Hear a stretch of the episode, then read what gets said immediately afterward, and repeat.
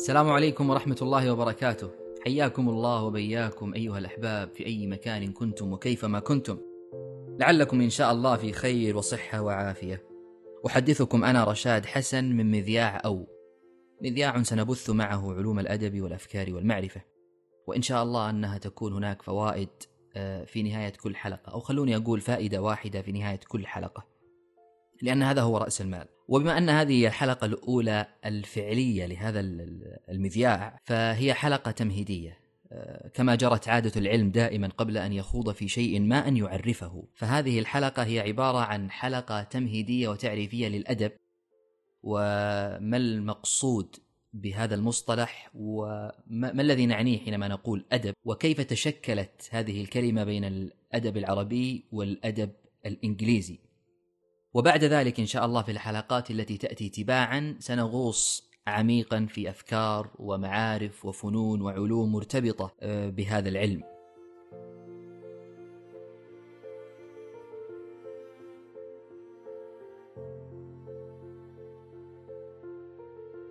خلوني أبدأ بهذه القصة، وهي قصة رائعة حقيقة. قبل فترة كنت أتابع تحرير رياضي بعدما انتهت مباراة معينة، الشاهد فالمذيع يسأل المحلل الرياضي يقول له: هل يمكن أن نعتبر أن الكرة نوع من الفن؟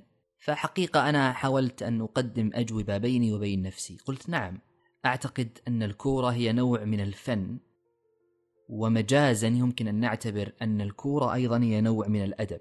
أوكي، كيف؟ ببساطة لأنها تثير عواطف الآخرين، فبما أنها تثير عواطف الآخرين فبالتالي نعم يمكن أن نعتبرها نوع من الأدب، إذا كان الأدب إذا كان الفن، وحقيقة الفن يندرج تحت الأدب، فبما أنها تثير عواطف الآخرين مثلها مثل أي فن آخر فبالتالي هي أدب، مثلها مثل قراءة كتاب، مثل متابعة فيلم، لأن الجماهير إذا هزم فريقهم تحزن أو تغضب حتى، وإذا فاز فريقهم تفرح وتسعد.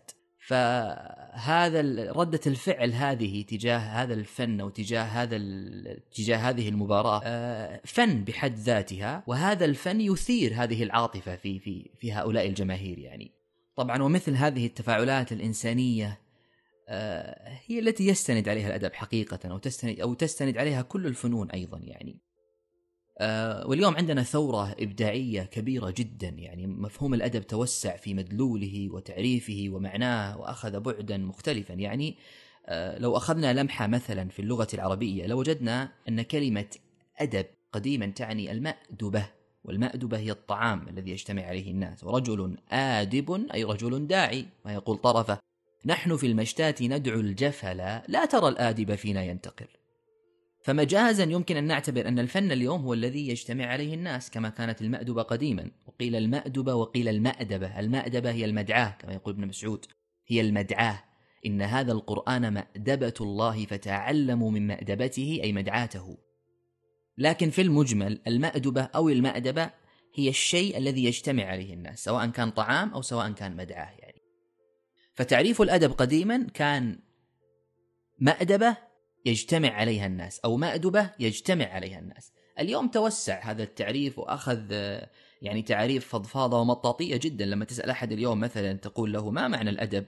يقول لك: الأدب هو صورة الإنسان المتجسدة في ذاته، أو كما يعرفه سارتر هو هوية الإنسان، فكل إنسان له هوية أدبية تميزه عند الناس، هو مرآة المجتمع، تلك المرآة التي تعكس صورة عن عاداته وتقاليده وثقافته.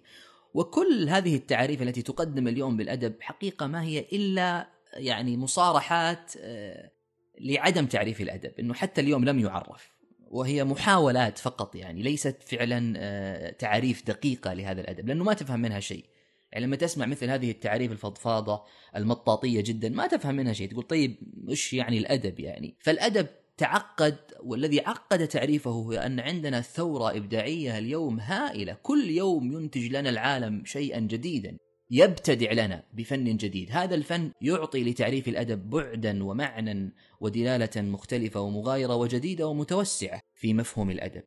لكن قبل أن تجيء مثل هذه التعريف الفلسفية حقيقة إلى الحقل الأدبي، تطورت كلمة أدب من مأدبة أو مأدبة، وتقلبت في التراث العربي على ثلاثة أدوار.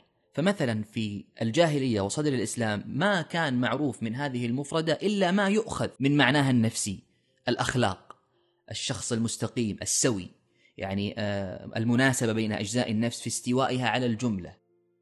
ومع الإسلام حينما جاء الإسلام وضعت أصول لهذه الكلمة وأصول للآداب، واجتمع الناس في ذلك الزمان على أن الدين ما هو إلا أخلاق يتخلق بها. لكن حدث تحول في هذه الكلمة حقيقة مع نشوء طبقة المؤدبين في عهد الدولة الأموية، وتوسع المعنى وأخذ بعدا مغايرا تماما عن أنها أخلاق فقط، فارتبط بالتعليم واستفاضت الكلمة. وكان التعليم بذلك الوقت قائم على أخبار العرب وأنسابهم وأشعارهم ولغتهم فقط يعني، فكان هذا هو الأدب. وفي فرق حتى كان بين المؤدب والمعلم، مثلا المؤدب قديما كان فقط يعلم أولاد الخلفاء، أما المعلم يعلم أولاد العامة من الناس. وقيل حتى في أخبار المعلمين أن الحمقى في الحاكة والمعلمين والغزالين لما هم عليه يقولون من التغفل والسذاجة في ذلك الزمان، يعني لأن مرتبة الأدب والمؤدب كانت مرتفعة وسامية جدا مع نشوء هذه الطبقة في في في عهد الدولة الأموية. وابن خلدون أيضا حينما تطرق للأدب في مقدمته قال: هذا العلم لا موضوع له، وإنما المقصود منه عند أهل اللسان ثمرته، وثمرته هي الإجادة في فني المنظوم والمنثور على أساليب العرب ومناحيهم. فابن خلدون يعني فرعه إلى فرعين حقيقة: الأول علم لا موضوع له، بمعنى أنه يندرج تندرج تحته جميع المواضيع، فعادي بكرة نسمع أن الأدب أصبح تطور لأنه في فن جديد دخل في هذا العالم فتوسع المدلول واتجه أخذ معنى وبعدا آخر. الآخر ربطه بالشعر، وهي الإجادة في فني المنظوم والمنثور على أساليب العرب ومناحيهم، فارتبط بالشعر، والشعر اليوم ارتبط بالكتاب، يعني اليوم تحديدا معنى الأدب ارتبط بالكتاب. ما هو الأدب؟ على طول يتصور الإنسان في ذهنه أنه كتاب، يعني موجود في المكتبة يعني، وابتعد حقيقة حتى عن عن الأخلاق، يعني مع أنه الأخلاق هي جزء من الأدب لكنه ابتعد تماما. يعني لما نتكلم اليوم عن الأدب لا نعني به الأخلاق بقدر ما نعني به الإبداع، الإنتاج. وهذا حقيقة يلخص لنا هذا المصطلح في التراث العربي يعني، وأنه ينقسم إلى قسمين: الأول ما هو فطري، الأخلاق المحمودة في الإنسان، الكرم، الشجاعة، الشهامة وإلى آخره. الثاني هو التوسع الذي جاء في هذا المدلول المكتسب، وهو الإجادة في فني المنظوم والمنثور، وتحديدا صناعة الكتابة.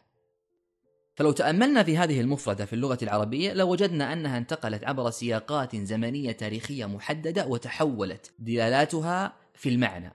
فبدل ما كانت مثلا مأدبة أو مأدبة طعام يجتمع عليه الناس، أصبحت مثلا أخلاق تخلق بها في الدين، ثم بعد ذلك أصبح أصبح الأدب جزء من العلم والتعليم، وتطور إلى أن أصبح اليوم صناعة الكتابة.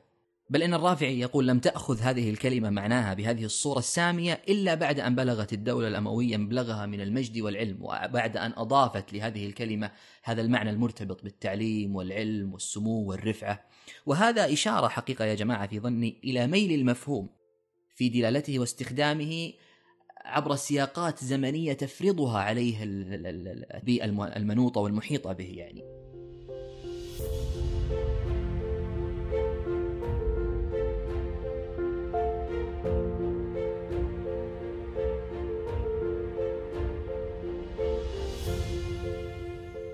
أما مفهوم أدب يا جماعة في اللغة الإنجليزية فهو تطور، وتطورت دلالته أيضا كما تطورت دلالة كلمة أدب في اللغة العربية. فقديما مثلا في اللغة الإنجليزية، أو جاء مفهوم أدب في اللغة الإنجليزية من اللغة اللاتينية، وقديما كلمة أدب في اللغة اللاتينية تعني دراسة، وتحديدا دراسة الكتب. ومفهوم الدراسة هذا جاء من الرسائل، لأنه قديما ما كان فيه طريقة للحصول على المعرفة إلا عن طريق الرسائل، فالإنسان من أجل أن يقدم معرفة يكتب رسائل، ومن أجل أن يحصل على المعرفة يقرأ الرسائل. هذا هو الأدب قديما. طبعا يصعب اليوم أن نتصور أن الرسائل للحصول على المعرفة، الرسائل اليوم للاستشفاف، للاستجداء، للفضفضة، للطلب المساعدة وإلى آخره. لكن قديما ما كان بالضرورة أن يكون في زي اليوم متلقي ومرسل، لا، قديما عادي كلمة رسائل هي أدب، هي المعرفة. بدءا حتى من التراث الهندي والمصري القديم إلى روما والصين واليونان، كانوا كلهم يعني يكتبون ويمارسون الرسائل من أجل الحصول على المعرفة. فكانت الرسائل هي المتنفس الوحيد للجدل وتبادل الآراء مع الآخرين، ما كانت في طريقة أخرى لهذا الأدب هذا المفهوم إلا عن طريق الرسائل. ونجد أيضا أن في علاقة بين كلمة letter وبين كلمة literature، letter رسائل ولiterature أدب في اللغة الإنجليزية، نجد أن هناك علاقة، فالأدب قائم على الرسائل. والرسائل قديما كانت هي عبارة عن الدراسة، الناس تدرس الرسائل أو تقرأ الرسائل، نوع من الحصول على المعرفة. يعني هذا المفهوم يا جماعة تطور وانتقل الآن مفهوم الرسائل من أنها رسائل إلى الكاتب، إلى المنتج المرسل هذا يعني. وأخذ أخذت هذه الدلالة منحاها الآن من أنها رسالة موجودة مكتوبة في موجودة ومكتوبة في مكان ما، إلى من أنتج هذه الرسالة، من كتبها. ثم بعد ذلك جاءت الصفة أدبي، كاتب أدبي. فكاتب أدبي معناه كاتب إبداعي، إبداعي أي ينتج لنا المعرفة كما كانوا ينتجونها قديما. بل إن جونسون حينما درس حياة الشعراء الإنجليز ويعني وحاول أن يشرح أنشطتهم ويعني يتوغل فيهم وإلى آخره، فقال أن ما يمارسوه هو أدب، وأن الأدب الذي يمارسوه هو عبارة عن معرفة، إنتاج معرفة كانت قديما، ليس فقط معرفة عاطفية ويعبرون عن مشاعرهم وإلى آخره كما نتصور الأدب اليوم، بل كانوا يعني ينتجون المعرفة على أنها رسائل، أو يقدمون هذه المعرفة على أنها رسائل. فهذا هو الأدب. ووثقت هذه الكلمة نفسها في ألف وثمانمئة واثنا عشر كواحدة من مفاهيم الأدب الشائعة والمنتشرة اليوم، اللي هو كاتب أدبي يعني. وبهكذا يا جماعة صار عندنا شيء اسمه جسد الكتابة. جسد الكتابة حقيقة هو التوثيق. التوثيق اليوم متصدر جميع أشكال الفنون، فالفنون اليوم يجب أن توثق، الموسيقى يجب أن توثق، الفيلم يجب أن يوثق، الرسم يجب أن يوثق. كل هذا التوثيق هو الأدب. الأدب ببساطة يعني يمكن أن نعرفه اليوم على أنه هو القالب الذي يحفظ هذه الأشكال الفنية في يعني في سياق أو قالب معين يعني. فهذه الثورة الإبداعية اليوم فرضت سياقا معين على هذا الفن، على هذا الأدب، أن يكون له قالب، قالبه التوثيق اليوم. وهذا التوثيق اليوم يمكن أن نسميه أو نعرفه أنه أدب. فالأدب اليوم ينتقل بصورته من هذا التوثيق ويأخذ هذا المعنى الذي يريد له المجتمع أن يقدمه، سواء أدب مكتوب، سواء أدب مرئي، سواء أدب محسوس، سواء أدب مرسوم، وإلى آخره من هذه الأشكال الفنية التي نقدمها اليوم على أنها فن وعلى أنها أدب، أو أن ندرجها تحت الأدب يعني. لكن عندنا مشكلة يا جماعة في تعريف هذا المصطلح اليوم. هل لازم يكون إبداعي يعني قائم ومستند على الخيال، ولا الأمر طبيعي يعني يمكن للإنسان أن ينتج أدبا فنا ليس إبداعيا يعني؟ هذه مشكلة الإبداع والخيال حينما يعني نقرنها بالأدب، احنا حقيقة نقنن، لأن الأدب يحتمل أن يكون إبداعيا خياليا، وأن يكون لا واقعيا فعلا محسوسا يعني. عندنا مثلا القصص التاريخية. القصص التاريخية هي تسرد وقائع, وقائع وأحداث حقيقية، ونقرأها ونستمتع بقراءتها، ونستكشف الماضي وسير الماضي وأخبار الماضي وإلى آخره، وهي أحداث حقيقية ونستمتع بها حقيقة، وعلى أنها أدب، وهي أدب في الواقع، وليست قائمة أو مستندة على الخيال ولا على الإبداع. وهذه الوقائع تمثل، ترسم، تصور، فليس بالضرورة أن يكون الفن إبداعيا أو أو يعني إبداعيا وقائما على الخيال فقط. عادي يكون عندنا فن واقعي وحقيقي يعني. فحينما نربط تعريف هذا المفهوم بالفن نحن حقيقة نقيده، وحينما نربطه أيضا بالإبداع نحن نقيده. كما يقولون أنه يعني الكتابة الإبداعية، إذا فرضت إذا قلت الكتابة الإبداعية مثلا الكتابة الأدبية أن ليس لها قانون، أنت قننتها. حتى وأنت تقول ليس لها قانون، أنت قننتها الآن، لأنها هي حرة، هي حرة لي يعني. لا نستطيع أن نقول أنها إبداعية ليس لها قانون، أو أنها مثلا لها قانون معين. فهذا هو الفن ببساطة، هذا هو الأدب. طبعا التوثيق، كلمة توثيق اليوم أنه أدب أخذ معنى التوثيق، أنه بالضرورة لكل فن، لكل أدب معين أن يكون موثقا. هذا التوثيق يعني يكون محفوظا في قالب معين، وغالبا ما يكون مكتوب، غالبا هذا التوثيق يكون مكتوب، لكن ليس بالضرورة أن يكون مكتوب في كتاب ويعني يقدم في المكتبات على أنه مثلا كتاب معين وإلى آخره. لا، أحيانا يكون رموز، مثلا عندنا بعض المقطوعات الموسيقية هي عبارة عن رموز حقيقة يعني، فهذه الرموز لكنها مكتوبة وموثقة يعني، بعد ذلك يقدمها الفن على أنها مثلا مسموعة. ففيه من ربط الإبداع والفن بالتوثيق هذا، وفي أيضا من ربطه بأنه لغة، ليس فقط توثيق على أنه رموز يعني شيء نكتبه يعني على ورقة، لا، هناك من ربطه على أنه لغة. لكن من ربطه على أنه لغة قال هو استخدام هذه اللغة بطريقة معينة، هذه الطريقة المعينة فيها اضطهاد وتعنيف لهذه اللغة. فقالوا في تعريف الأدب من الزاوية هذه اللغوية أن الأدب هو عبارة عن استخدام لغة لكنها مضطهدة، يعني في المجمل الفن هو عبارة عن استخدام لغة وتوثيق هذه اللغة لكننا يعني نضطهدها. هذا الاضطهاد يقدم لنا معنى جديدا من معاني الفن والإبداع يعني، وهذا محسوس حقيقة، شيء بالشيء يذكر، محسوس في الترجمة أحيانا.